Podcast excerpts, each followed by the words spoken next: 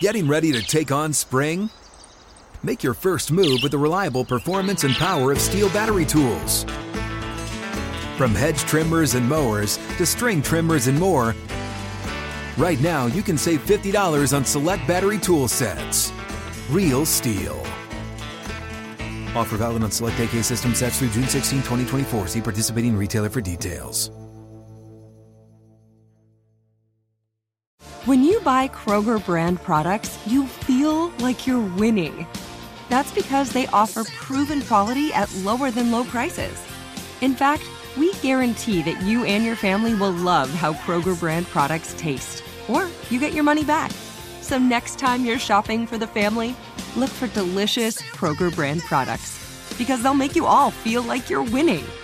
Shop now, in-store, or online. Kroger, fresh for everyone.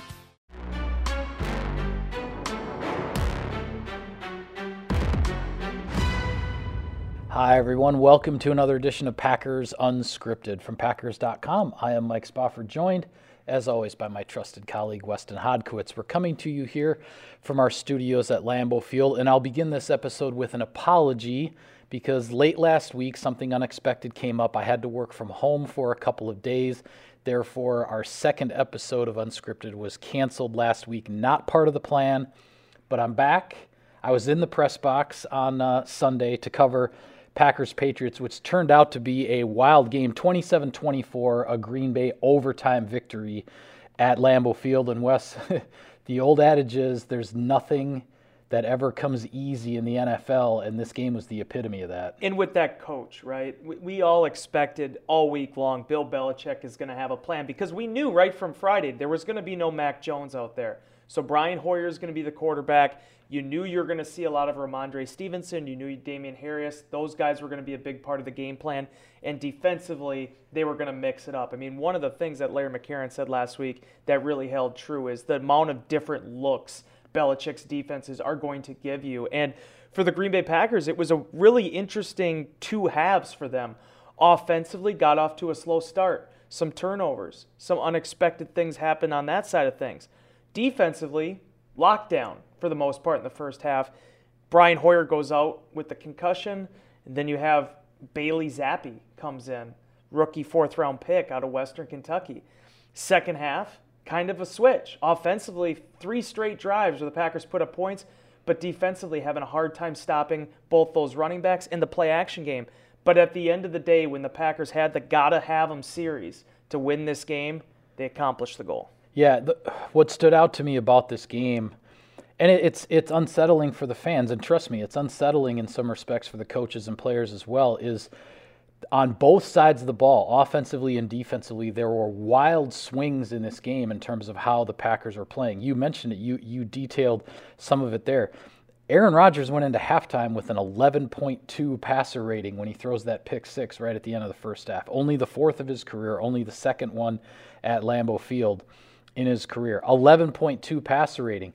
But then in the second half, he throws for over 200 yards, a couple of touchdowns. His second half passer rating was like 130 plus, something like that. So Rodgers got himself back to form, but that was a wild swing there, a big pendulum back and forth in terms of the offense.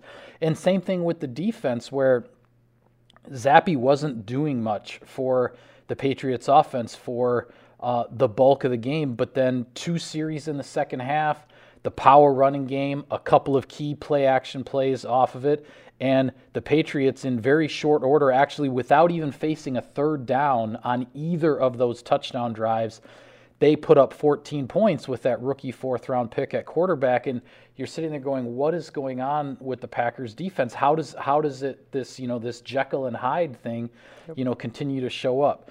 But you said it, Wes, when the chips were down and when the Packers had to have it, they got it on both sides of the ball, because offensively you had that final drive in overtime. You drained the last 6 minutes and 47 seconds of the overtime period, 12 plays, 77 yards, A.J. Dillon with the power running, a big third down conversion to Randall Cobb, and it sets up the walk-off field goal. Defensively, after those two touchdown drives, the Patriots did not get a first down the rest of the game. Three 3-and-outs, including the most important one coming in overtime where they had taken over at midfield, I believe on their own 49-yard line. So you're looking at what, maybe 16, 17, 18 yards, probably one first down, but not necessarily even two first downs.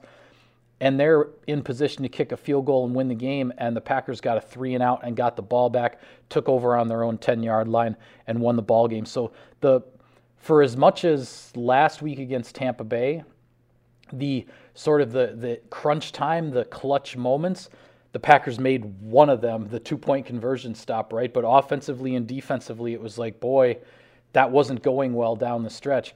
There were clutch moments on both sides of the ball here, offensively and defensively, for the Packers to pull this one out, and they needed every single one of them. Yeah, and I'm sure when the team gets back in the building, when they start breaking down this game and moving on now to the New York Giants, there's going to be a lot of great teachable moments on both sides of the ball, and really all three phases. But it's fun from my perspective because I felt like this was a teachable moment for Packer fans too. You know, we talk all the time about why you need to stop the run. Well, when you talk about them not giving up those first downs at the end, it's because they were containing the run better. They weren't allowing, you know, those two backs to gash them for 5-6 yards.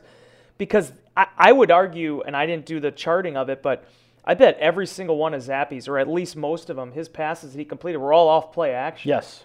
I'm almost positive they were. The play-action crossers, they weren't reinventing the wheel with this offense when they moved on to quarterback number 3.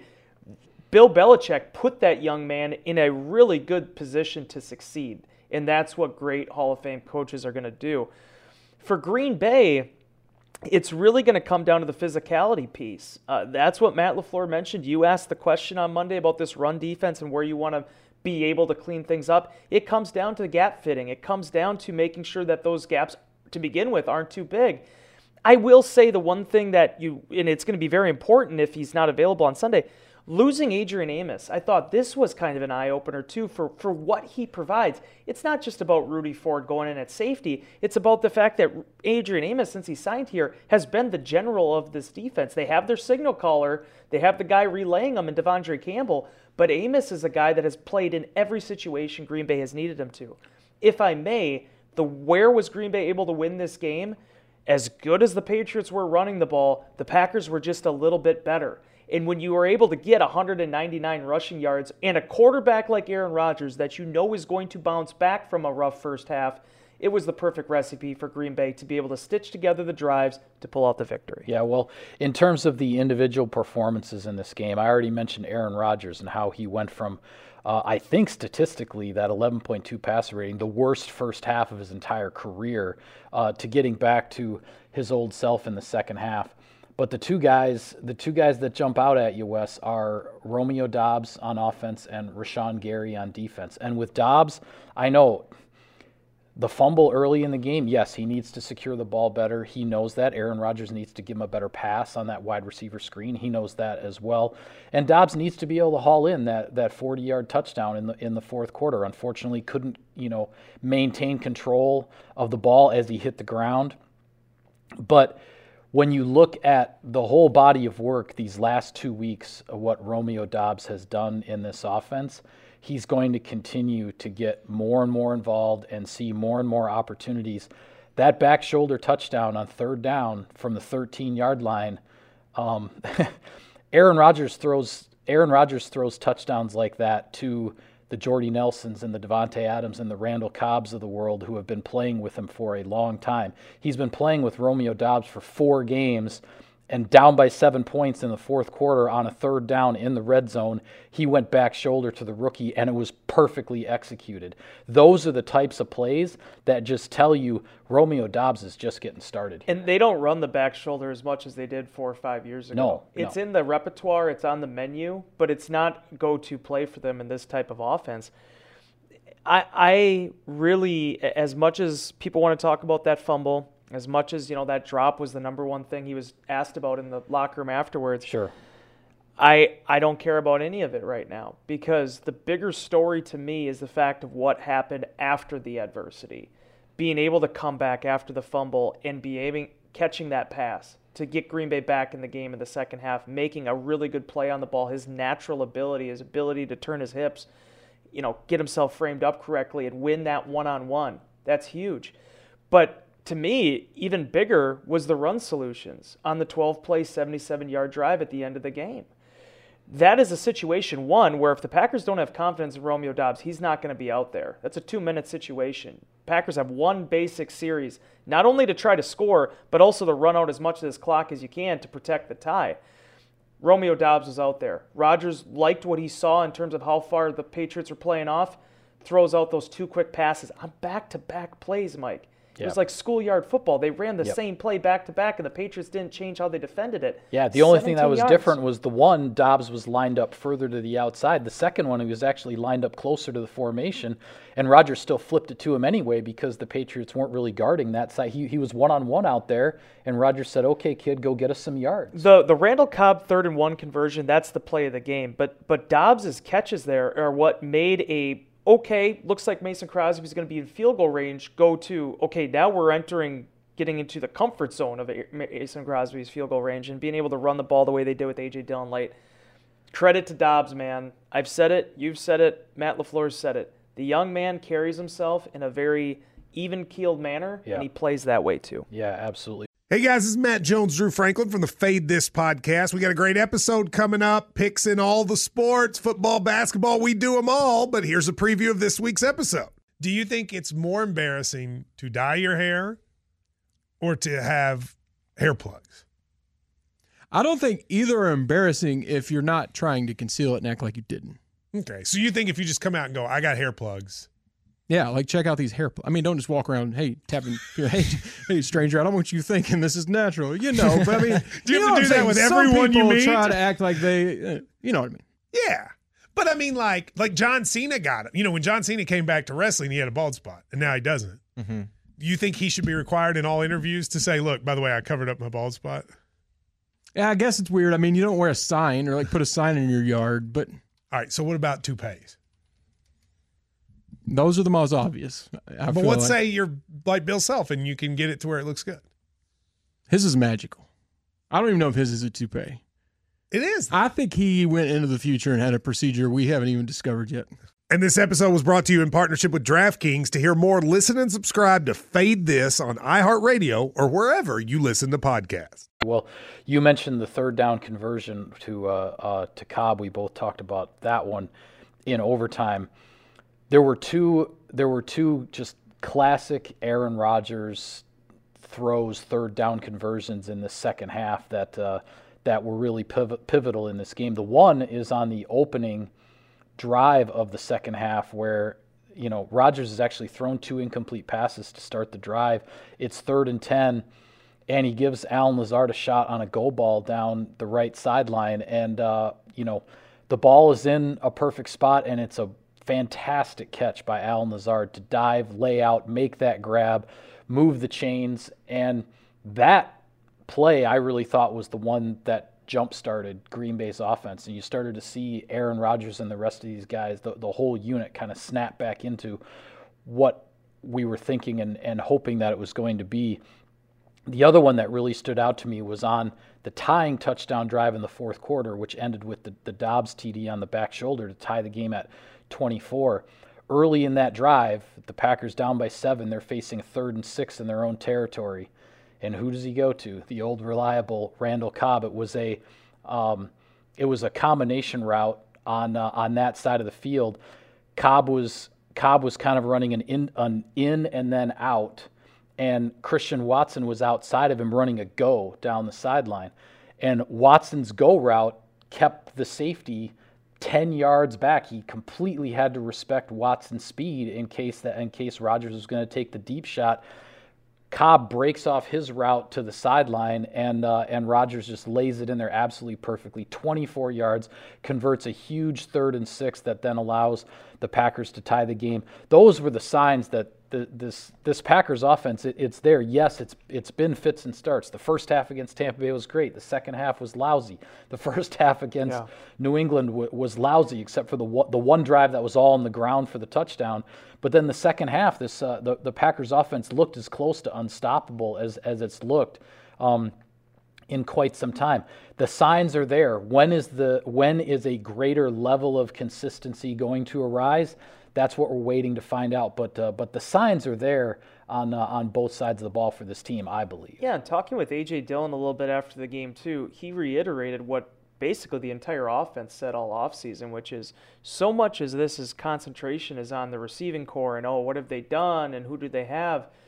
You need to be able to appreciate and understand why Rodgers is high on Alan Lazard and Randall Cobb, and being able to have a guy like Sammy Watkins come in or Robert Tonyan coming back and catching that seam route in the end zone. Bang, bang play, knows the safety's coming, got to hold on to the football, and he does it.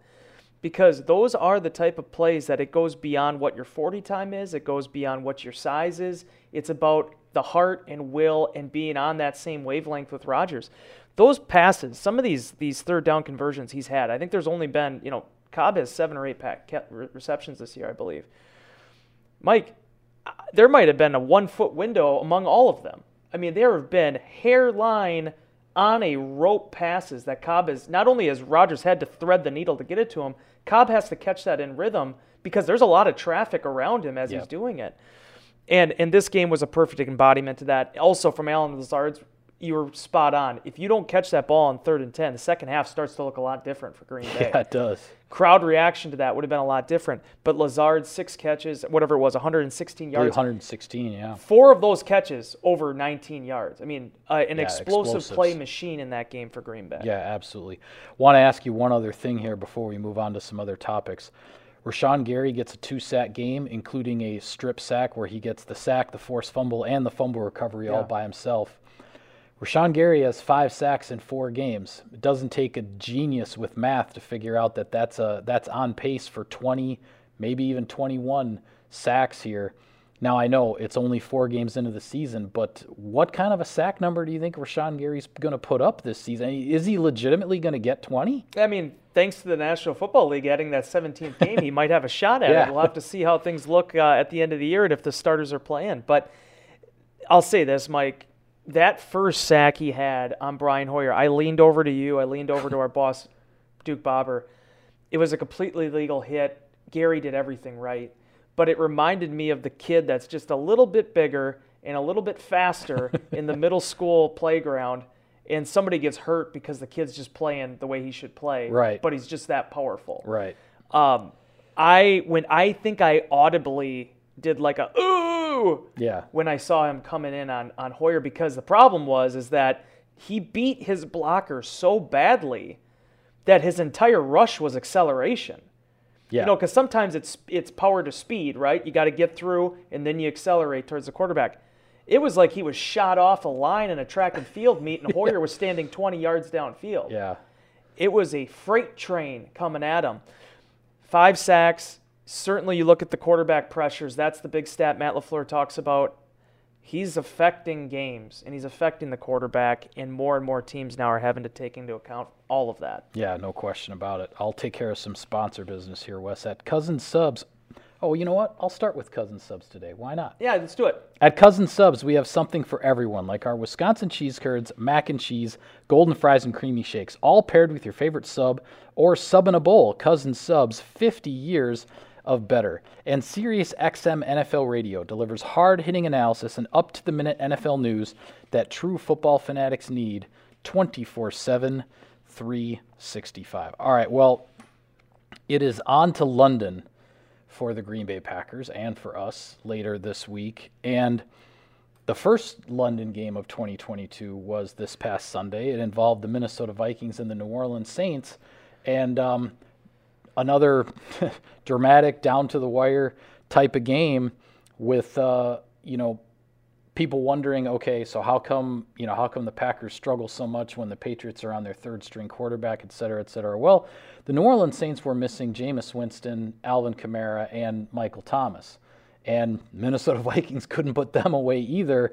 And if not for the double doink from 61 yards, Will Lutz would have sent that game to overtime and made some history of his own, having drilled a 60-yarder earlier in that fourth quarter to tie the game. What a game, though, in London. Tottenham Hotspur Stadium certainly got an entertaining one, and we'll see what happens when the Packers take the field in that same stadium this Sunday. Yeah, because my biggest takeaway of that game was just how gosh darn good Will Lutz is. Exactly. I've had respect for him for a long time, but my God, I mean, he hit that 61-yarder that hit the upright and then hit the crossbar. He made it look almost effortless. I mean, as soon as the ball came off his foot, you're like, oh my gosh, he might make that. Yeah, I was actually surprised that it fell short. Yeah. Well, it didn't. It hit the pole. Yeah, but it hit the upright. I was going to say, too, I mean, has there ever been a situation where kickers made two 60-yard field goals? No, it wouldn't. That's why I say he would have made NFL history if that had gone through. No kickers ever made two of 60-plus in the same game. I talked with Alan Lazard after the game.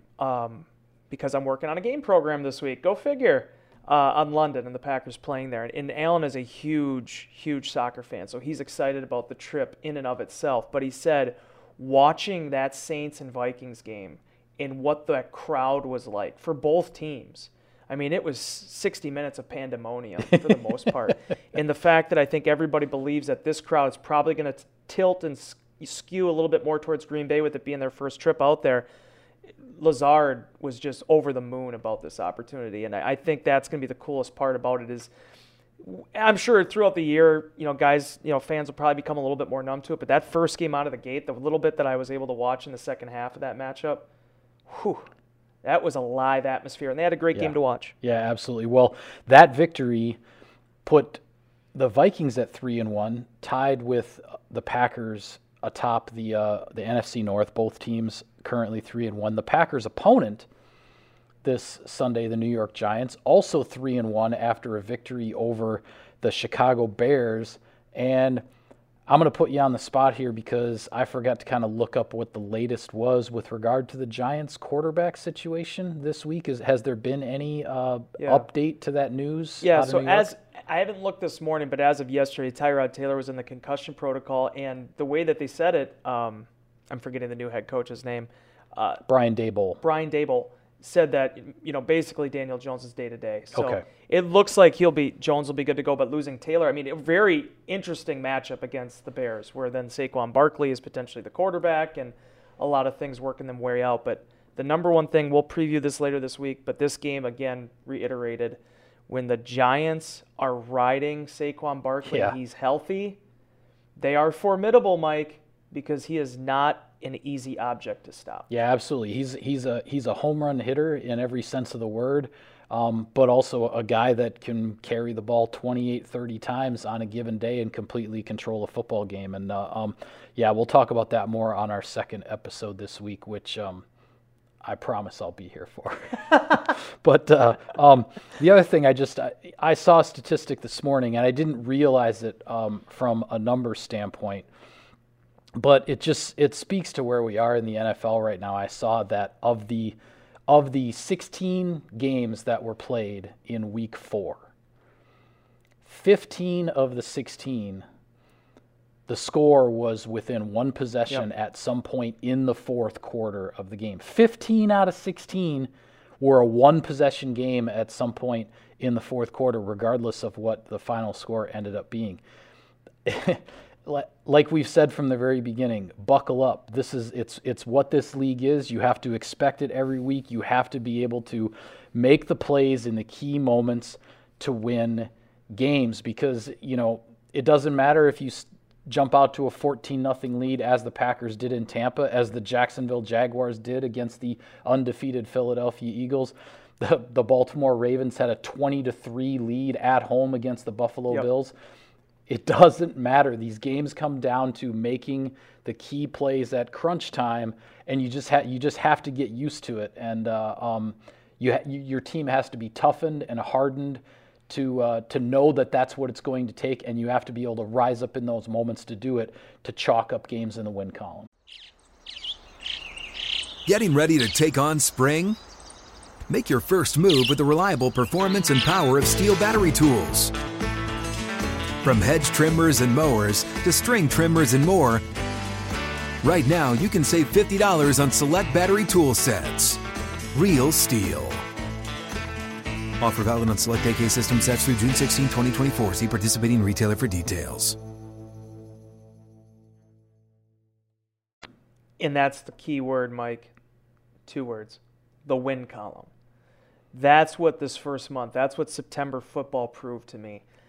No Super Bowl is won in September, but my God, is it difficult to win in this league. You look at what the Raiders have done. You look at the Detroit Lions, the emotional games that they've had. One of the league leaders in offense right now. They're still 1-3. It is not easy to win, so you pull out a victory like Green Bay did against New England. You find a way to win on the road in Tampa Bay. And now with these 3 games now kind of coming up, if you want to call them home games before you get on a real road trip, you have to take care of business. Yeah, absolutely. Well, it's going to be a fun trip to London. We'll talk about that more on our next episode. But for now, we'll call it a wrap on this edition of Packers Unscripted. Be sure to follow all of our coverage of the team. We've got everything for you on Packers.com. For Wes, I'm Mike. Thank you for tuning in, everybody. We'll see you next time. Hey, guys. Back at the playground again, huh? Yep. You know what this playground could use? A wine country. Heck yeah! And some waves, so we could go surfing. Oh, yeah. Ah, love that! A redwood forest would be cool. I'm in! Ah, ski slopes. Let's do it! Can a girl go shopping? Yeah, baby! Wait! Did we just invent California? Discover why California is the ultimate playground at visitcalifornia.com. I'm so excited to tell you JCPenney and country music singer-songwriter Walker Hayes are partnering together on a new limited-time men's collection for the everyday guy. What I love about Walker Hayes is his laid-back nature. He's a family man and being a country megastar while also having 7 kids. You know he likes to keep his style cool and casual. This new collection is perfect for the guy living the t-shirt life or someone wanting some fresh options that feel just as good. It's easy to wear, affordable styles that celebrate the ultimate family man, along with the quality, durability, and sensibility dads appreciate. Available online Saturday, May 4th at jcp.com and in-store Thursday, May 16th. Just in time for Father's Day. Limited time only. JCPenney, make it count.